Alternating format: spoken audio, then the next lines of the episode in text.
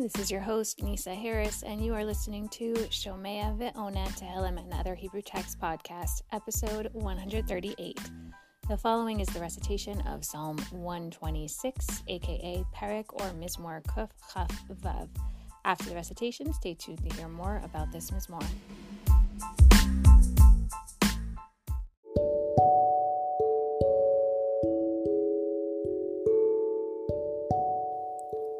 126 Shir Hama'alot. Bishuv Adonai. Et Shivat Tzion. Hayinu Kecholmim Az Yemale Sechok Pinu. Uleshonenu Rina.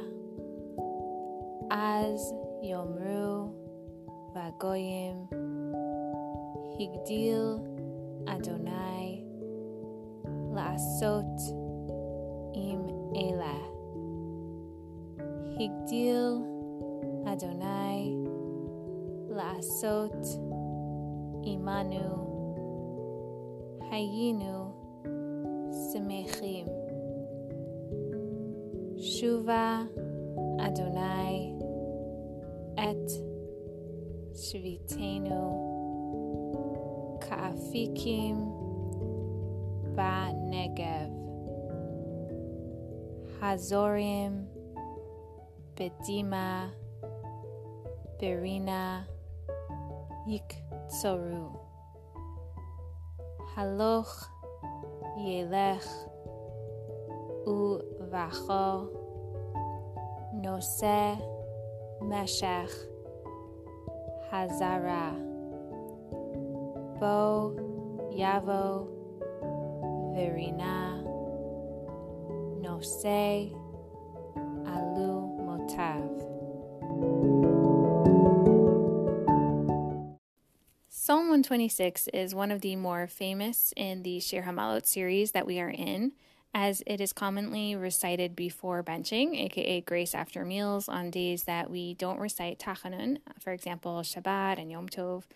FYI, this is as opposed to Al Naharot Bavel from, from Psalm 137 that gets recited before benching during the week. We aren't sure if this psalm is totally in the past or future tense, but the main theme of this short Mizmor is that when Hashem returned the nation of Israel as a people reunited to Zion, then we were like dreamers.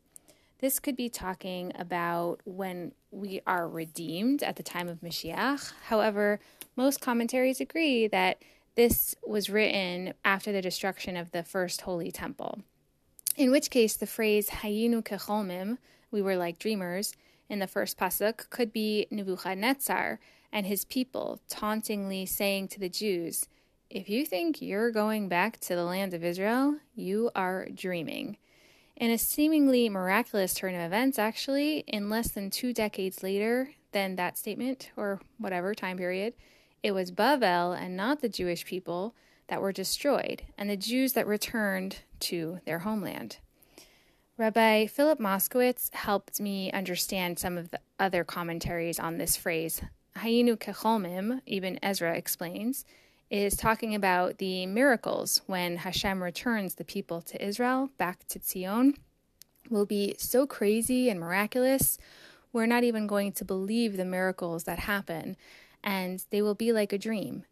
The Radak explains that it's not that the Geula, aka redemption, is the dream, but rather the galut, the exile, is like a passing dream that we will forget quickly once we are redeemed.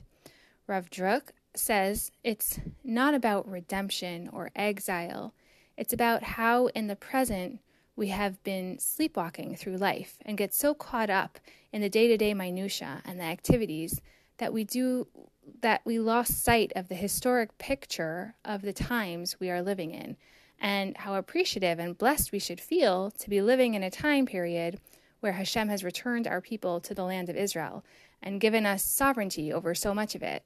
And while we yearn and hope for more, we should be appreciative that we are at least slowly along the ride for the process. All important perspectives, but I want to focus on what the Meiri points out about this phrase. The Meiri says, even in Galut, we never stop dreaming that redemption would come, and never stop believing that Hashem can create a miracle just like that. We come from a history that is ingrained in us, that miracles happen at the bleakest of times. We were slaves in Egypt, and Hashem saved us through obvious miracles. Or, less obvious, is the story of Yosef that is alluded to here, with a hint in the last word, alumatav, his sheaves of wheat. The word for sheaves appears one other time in Torah by Yosef in his dreams, where his bundle stood up and all the brothers bowed down to his sheaf. Rabbi Daniel Friedman points out that Yosef angered his brothers after telling them this dream and was exiled and was as far from that dream as you can be on death row, a slave, a Hebrew, a nobody, and yet Hashem brought it about that he becomes the most powerful person in the whole world and the dream comes true. So it's a hint at the end. The Mizmor started with Hayinu Kecholmim, we were dreaming, and the author is saying that we have seen this once before with the one with the sheaves, the guy, you know, who dreamt the dream that everyone said was ridiculous. Just like the other nations of the world have aimed to denigrate and humiliate the Jews at one point. Like we had the doctrine of witness, which was an actual church doctrine with the goal of proving God turned his back on the Jewish people and rejected them. Yet once again, our history points us in the direction of hope, showing how it's possible that one day, as we will then suddenly be filled with laughter and joy. And we saw with the turnaround of events of the story of the dreamer who was sent to the pit and was raised back up to the highest of honors.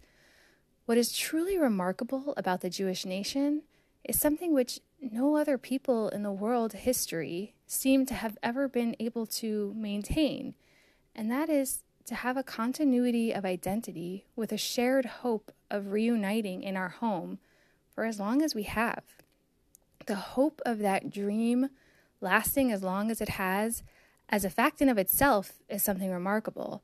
And then to add the fact that we have succeeded in the way we have today, miraculously, with the reinstatement of Israel and having a place where we could all potentially gather as one people with a united goal. However, a big part of what Yosef had to learn was that as soon as you become arrogant, like Yosef was aware of how beautiful he was and was very self involved, as soon as we think that it's because of something special about us, it's when we get further from accomplishing that dream. If you think of the first time Hashem starts to raise Yosef back up out of the pit of jail and death row, it's when his words are not about himself, when he says, "Bila Biladai, as though to say, It is not me who interpreted the dream, who's the interpreter of dreams, rather, God is. In each pasuk that has to do with our return in this psalm, there is the repeating word, Hashem, that it's not without Him that we will accomplish this, harkening back to the previous psalm of trusting in Hashem and not losing sight of that hope and trust. Pasuk 4 gives us this image of Hashem being able to bring forth water from the desert. And so there is that faith that so so too he can bring forth a people scattered amongst the nation, but only he can. So where do we come in to this whole picture? The last two psukim don't mention Hashem's name. The fifth pasuk says, Hazorim bedima berina yiktzoru. They who sow in tears shall reap with songs of joy. Perhaps simply alluding to, as my husband pointed out, that the strength of emotion is felt in contrast, meaning you don't take for granted and you appreciate that which you experience the lacking or hardship with. Or maybe it's just a reminder about the concept of ein yeush, not to ever despair or lose hope, even when you are in the midst of tears. But I think the last word, his sheaves, brings it all together and helps me understand why this is this one of the songs of ascents aimed at helping us come closer to Hashem.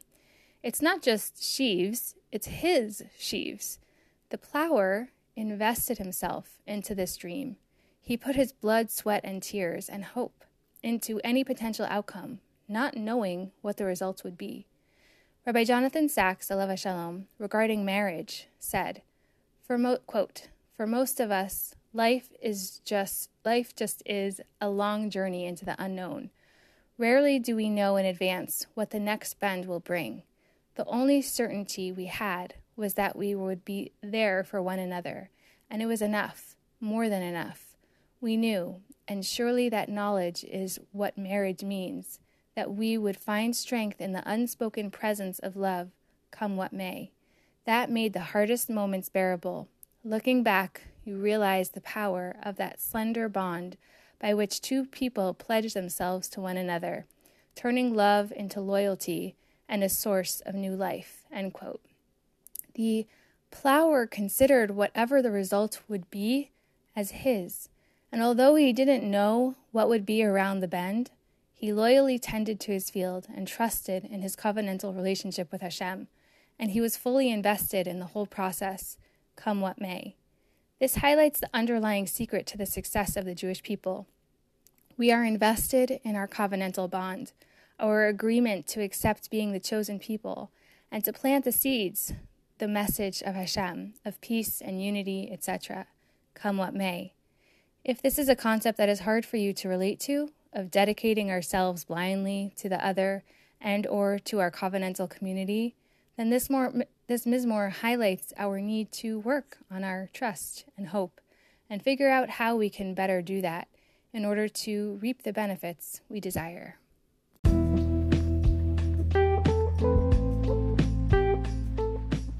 May we all be able to find or continue to have hope and trust in that which leads us ultimately to rejoice the learning and recitation for this week's episode is in honor of my and my husband's upcoming birthdays this week. May we see that the fruits of all of our efforts, endeavors, and missions lead to satisfaction, success, and rejoicing. Ad mea ve'esrim shana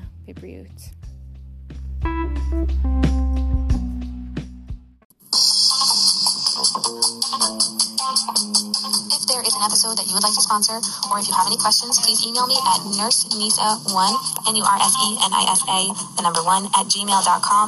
Also, don't forget to join the Facebook group to be aware of upcoming episodes. Please subscribe and share. Thank you for joining.